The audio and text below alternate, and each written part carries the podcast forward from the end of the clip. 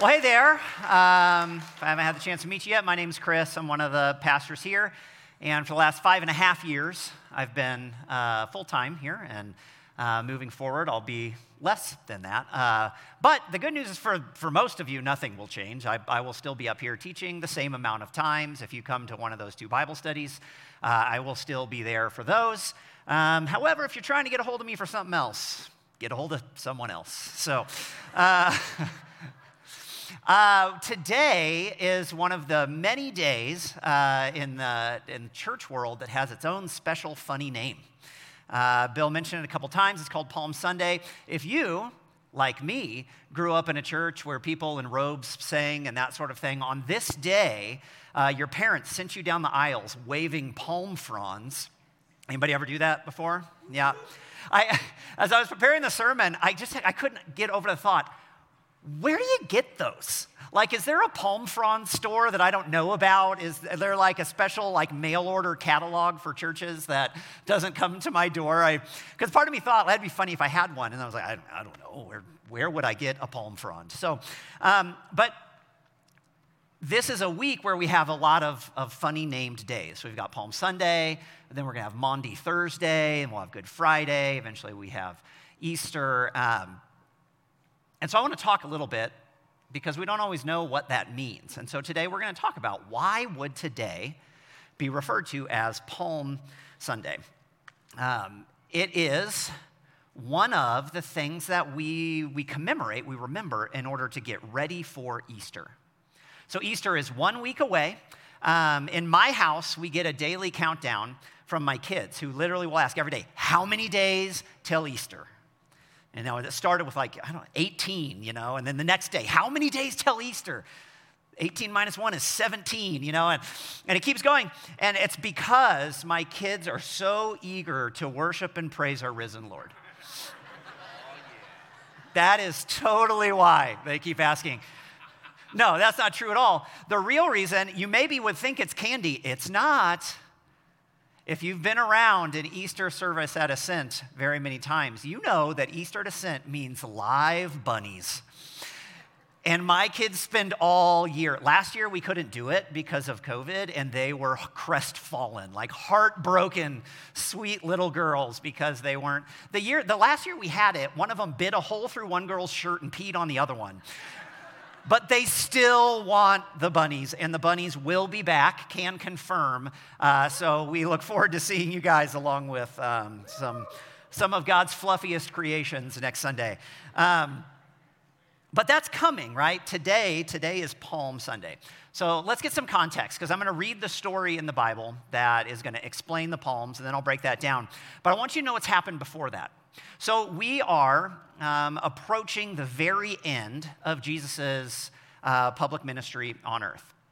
And he has just performed one of his trademark miracles, which is the very public raising of a man named Lazarus from the dead.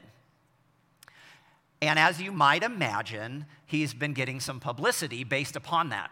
There are a lot of people who are, who are flocking towards Jesus, right?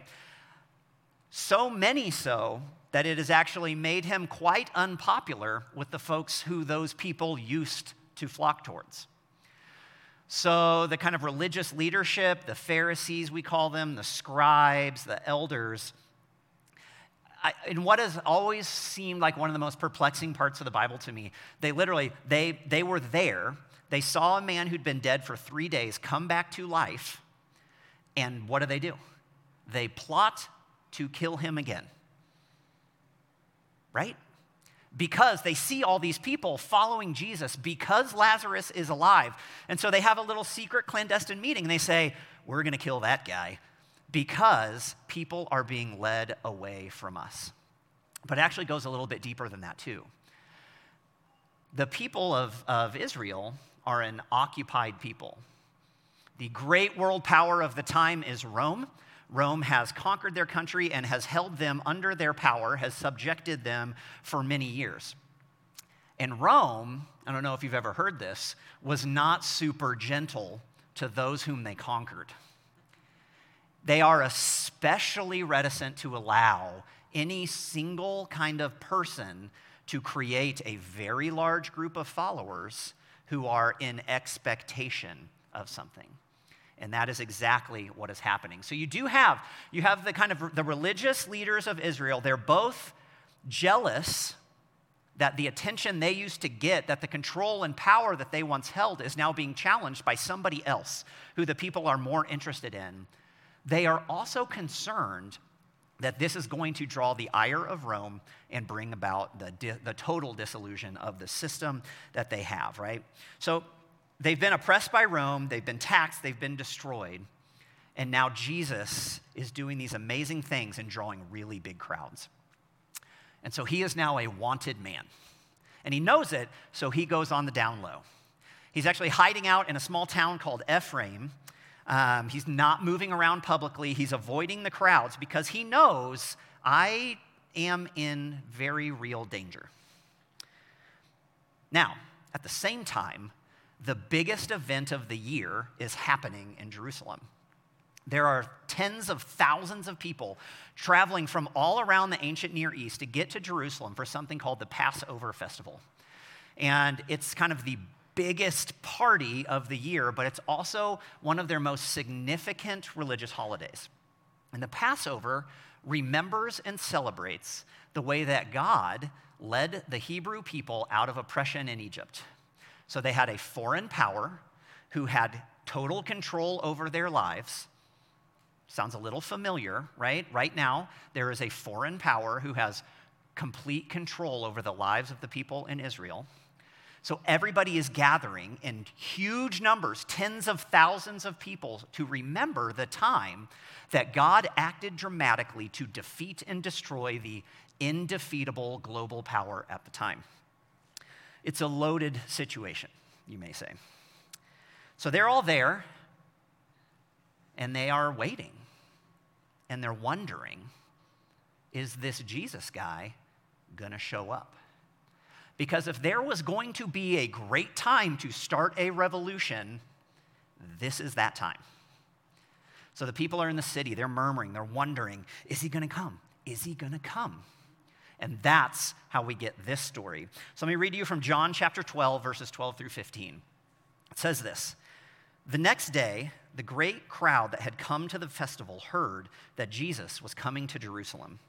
So they took branches of palm trees and went out to meet him, shouting, 'Hosanna! Blessed is the one who comes in the name of the Lord, the King of Israel.' Jesus found a young donkey and sat on it, as it is written, 'Do not be afraid, daughter of Zion. Look, your king is coming, sitting on a donkey's colt.'" Okay, so um, get the you got to get the image in your mind here. Jesus is entering Jerusalem from a place called the Mount of Olives. So he's coming from way up high, right? And he's walking down. And so you're going to, people could have seen him and his entourage coming from a long ways off. And this is what you would call a dramatic entrance, right? Dun, dun, dun, you know, like this is how a king enters a city. They start shouting, "Hosanna, blessed is the one who comes in the name of Lord, the King of Israel." The people, uh, you got to understand, the people in this crowd are not at this moment confused about who they think Jesus is and what they think is happening. When they start cutting those palm branches down, that's, that is a royal entrance. That was an act that was reserved just for royalty. It's the, uh, it's the ancient Near Eastern equivalent of rolling out the red carpet, right?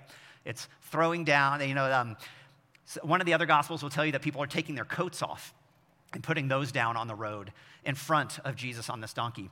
The reason he's on the colt of a donkey is because in the Hebrew scriptures, there had been prophecy saying that when this person that they called the Messiah came — Messiah means anointed one, only the king, uh, basically only the king was anointed. This is, again, a royal figure, that this is what is going to happen.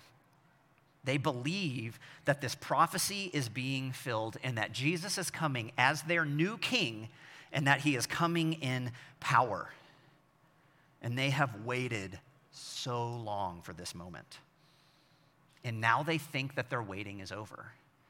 The expectation of those along that street who are throwing out those fronds is that palm, fronds, fronds, um, is that Jesus is coming to kick Caesar's butt, right?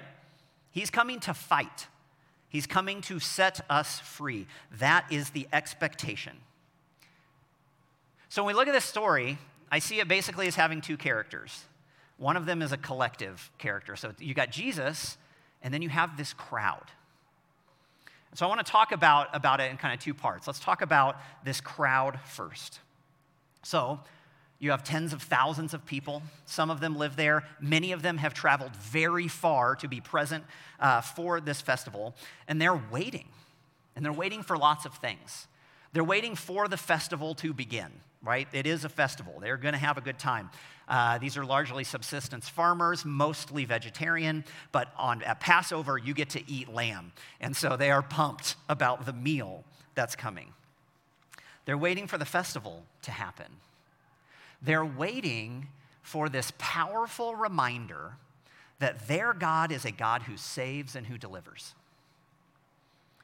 It's a God who overthrows oppression, a God who does not forget them and never will. See, Passover is the story of this group of people in the past being saved dramatically, physically, in power from a very powerful enemy who had oppressed them. And these are people who are presently oppressed. For generations, they have lived with the expectation that God's plan was to do it again in the same way it had happened before. That the Messiah would come as a warrior who would bring them freedom from Rome. For generations, they have waited for this moment. They long to be saved. And they have been longing for a very long time. They want to be free from Rome. And I think on a different level, all of us know what it's like to long to be saved. Now, it may not be from, from something like the empire that was Rome. It's not centurions with swords and silly hats that we want freedom from, that we want to be saved from. But I know that if you were to ask me in a serious moment, are there things that I need to be saved from, I would have a few answers for you. Some of them are silly, but most of them aren't. And for those ones that aren't, the things that hurt and have felt like they've lingered in our lives for too long, it's hard to wait. These people welcome Jesus as the end of their waiting. They cut palm leaves. They shout Hosanna. But at the end of the week, this same crowd, these same people, instead of cheering and praising and waving their hands to their long-awaited king, the same people are going to be gathered together again, and this time they are going to be shouting, "Crucify." These same people are going to be asking that Jesus be executed. That is a really big shift to make in five days. Which leaves the question, how can that happen? And I think it has everything to do with how very, very hard it is to wait. I feel like nobody understands um, how hard it is to wait better than kids, and maybe mine in particular. Um, I, I think if you like recorded all the words that were said in our house over a given week, this would be uh, the, the phrasing you would hear most often. Ready? Dad, dad, dad, dad, dad. Dad, dad, excuse me, excuse me, dad, dad, hey, dad, dad, uh, mom, mom, mom, mom, mom, mom, mom, hey, mom, mom, mom, mom, hey, mom, excuse me, mom, mom, mom, right? Anybody, you ever, yeah, have you ever heard that before? Has that ever happened? I guarantee you, some of you are going to try to talk to me out there, and it's going to happen while you try to talk to me after this service. So um, my kids are not experts at patience. Um, and whenever they start shouting like that, it's always from the furthest room in the house from wherever I am, and it will be right when I've started doing something that needs my continual attention. And so, but it keeps going, so eventually you get up, and you walk up the stairs, and you go around the hall, and you walk up more stairs. I don't actually have more stairs, but it makes the story better. Um, and then you get to where they are. And I'm like, yes, darling, what do you need? Because that's how I talk to my kids. And, and then they go, oh, uh... Uh, I forgot. Um, oh, yeah. Oh, no. So what I was wondering, um, because, well, uh, Well, see, what happened was, and then and then Holly at school, she said, um, but but then maybe we could after later go. But I was wondering, and uh, it takes a long time to get to the point when you're six, apparently. Um, and so I find myself up there, and I'm like, what? Because it turns out uh, they learned their patience from me. Uh, it's hard to wait, right? I um, on Thursday. was supposed to get uh, a laser uh, vision correction surgery. Um, and I'd been waiting a long time for that. Uh, my wife gave that to me as a gift for my fortieth birthday uh, because this is the part of life where you, you gift elective surgery to one another. and uh, and it took me a long time to get it scheduled. And uh, at my last pre-op, they gave me a big packet, and they're like, read all this. It's very important. So, of course, I waited till the night before the surgery to read it. And that's when I found out I was supposed to have not worn my contacts for the previous three days. Uh, and so I had to call sheepishly uh, at eight a.m. when the office opened. I was supposed to get shot in the face with a laser at nine a.m. So not a lot of notice here to say, I need to reschedule. So now I get to wait two more weeks before someone shoots me in the face with a laser, which um, I'm excited about, but also eager to have it behind me. Um, it's hard to wait. I don't want to wait. Do you remember back in the days before Amazon Prime, where you would order something and then have to, and it didn't like magically appear? From, a drone didn't drop it down your chimney the second after you clicked buy now. Do you remember that? When I was a kid, I used to get Ranger Rick magazine, which was like a little boy magazine. I think it had something to do with Cub Scouts. I don't really remember, but you could order stuff in the back. I ordered a ninety-nine accessory pocket knife through the back of Ranger Rick magazine one time. It, it was it was this wide, like it had scissors and stuff I didn't even know what it was. And I, I remember you had to fill out a form and then get your parents to write a check and then put it in the mail and mail it in. And it said, "Will arrive in eight to twelve weeks." Can you imagine waiting twelve weeks to get something? No, it's going to show up tomorrow. Thank you for Amazon Prime. I've gotten worse at patience. It's hard to wait. It's hard to wait. You know the day before you go on a really big trip that you've been looking forward to, and you've been like working hard to get everything ready, and you're like ready to go, and you're like, oh, can I just get on the plane? It's hard to wait. My mind is already in that other place. I know that many of you know right now what it's like to wait for the insurance company to just do the right thing. That you have been waiting and waiting, and life is more upside down than it's ever felt, and all you want is to feel like I'm making progress. I'm taking steps towards being home again. And there's somebody so far away who doesn't know you, who is in the way. It's hard to wait. It's hard to wait when all you want is to find that person to spend your life loving and who's going to love you in return. And it has just taken so much longer than you thought to get to that moment. It's hard to wait. When your heart longs for a child, someone to serve and care and love, and you keep going to doctor's appointments and getting different shots and taking different pills and running more tests. Or you keep having more interviews and home studies and waiting and waiting and waiting for something that feels like it is so selfless. I just want to take care of someone else. I want to give my life to someone else, and I just have to wait and wait, and it is so hard to wait. When they've taken the biopsy, and they've put it in a vial, and they've sent it off to some lab somewhere to do something. And you have to wait to find out what's it going to say. What's that going to mean? What's that going to mean for my life? What's that going to mean for my family's life? It's hard to wait. It's hard to wait. When they've taken her back behind those swinging doors for that scan to find out if it's growing again. And you sit in that uncomfortable waiting room, and you just wonder, what's going to happen? And what am I going to do? It's hard to wait.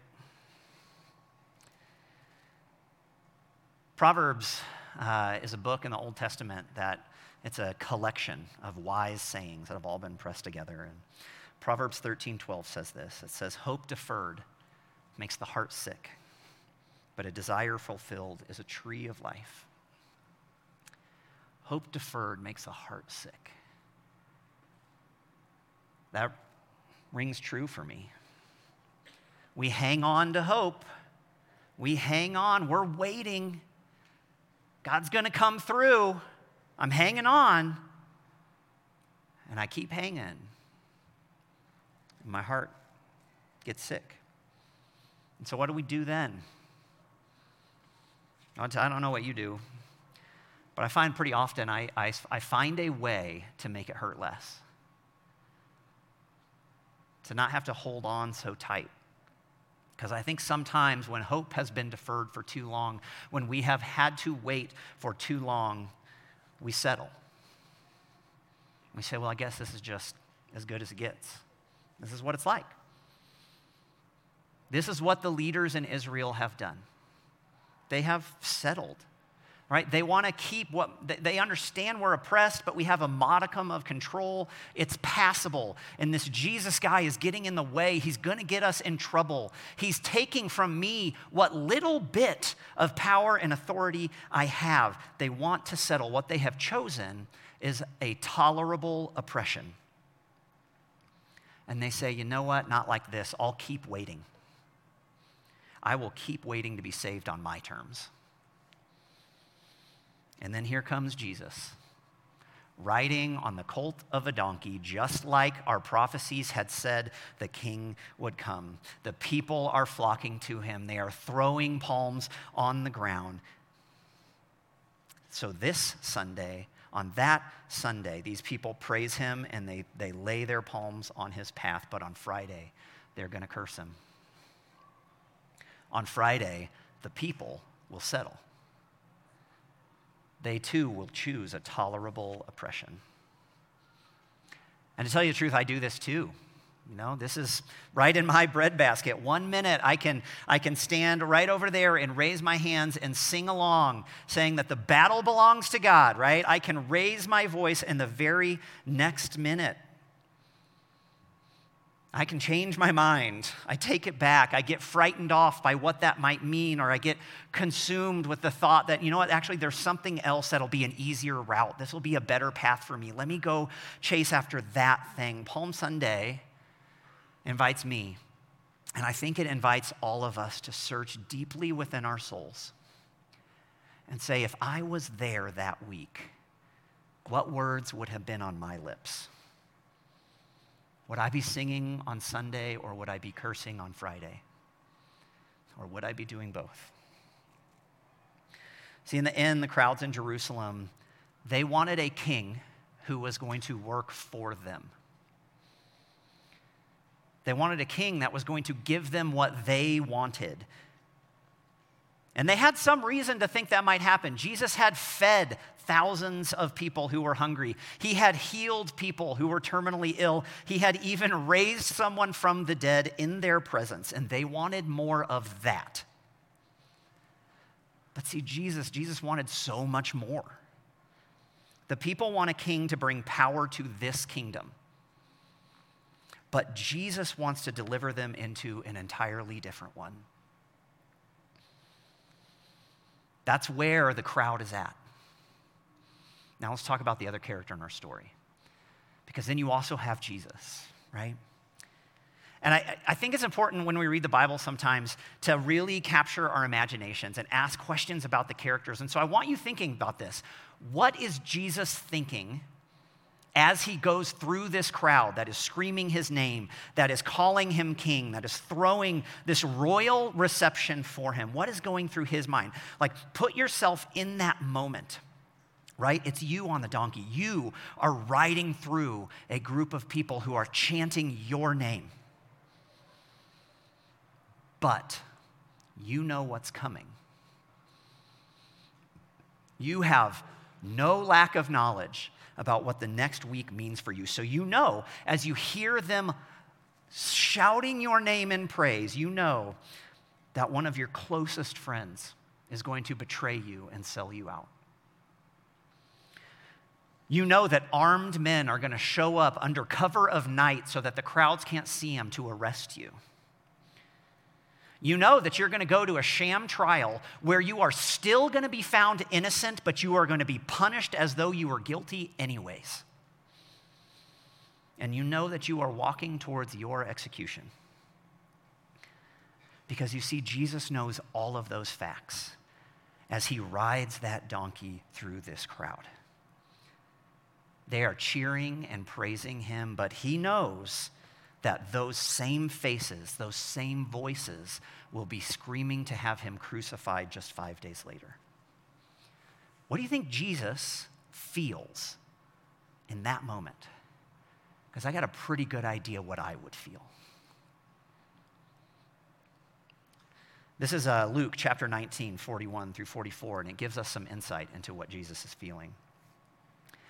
As he approached Jerusalem and saw the city, he wept over it, saying, if you, even you, had only recognized on this day the things that make for peace, but now they are hidden from your eyes. Indeed, the days will come upon you when your enemies will set up ramparts around you and surround you and hem you in on every side. They will crush you to the ground, you and your children within you. And they will not leave within you one stone set on another because you did not recognize the time of your visitation from God. Can you see this? If I'm in that moment knowing what these people are going to do to me, I am only upset. I'm incredulous. And Jesus weeps for them. Not for himself. He's not weeping for what's coming down the, down the pipe for him. He weeps for them.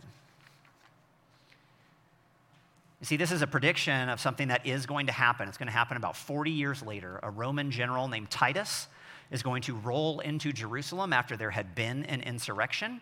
He's going to build a giant embankment around the walls, and the armies of Rome are going to pour into Jerusalem, and they are going to take every single stone off another in the temple. This is really going to happen. Jesus calls it. See, the people, they wanted a king who would work for them, a God who would do whatever they wanted. And most of the time, I want that same God. A God who will work for me, who will give me what I want. The problem then, and it remains the problem today, is that we often don't actually know what to want. Jesus says, if only you had known on this day what would bring you peace. And then he weeps.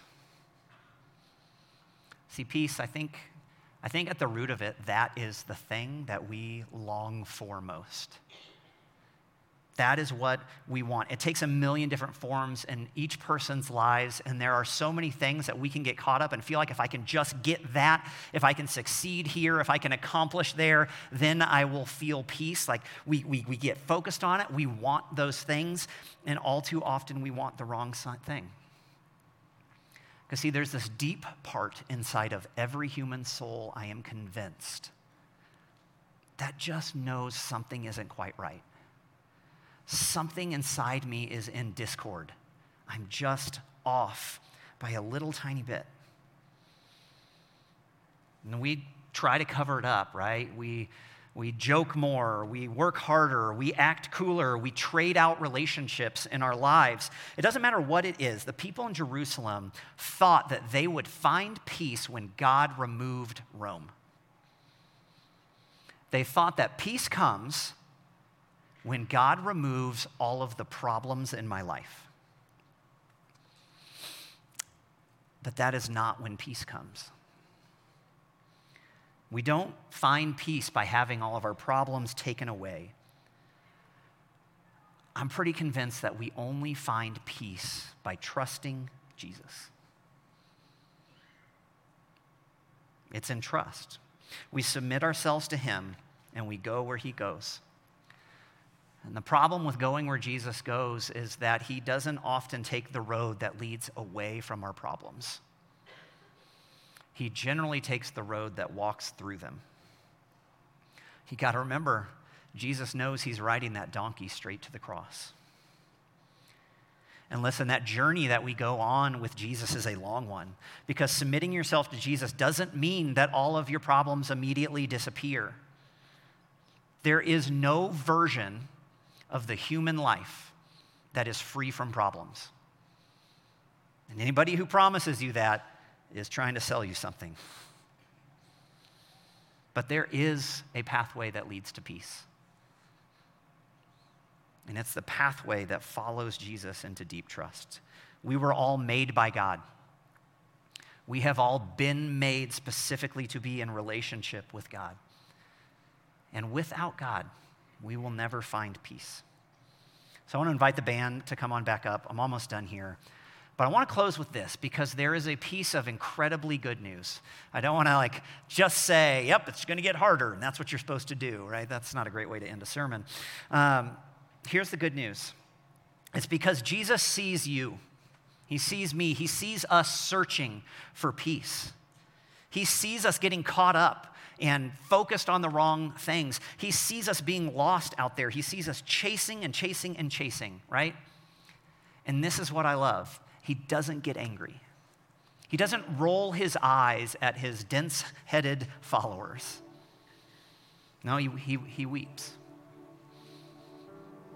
Our heart hurts, our life hurts, and Jesus hurts for us because that is true. He weeps because he loves you so much that he cannot bear to see you in that place.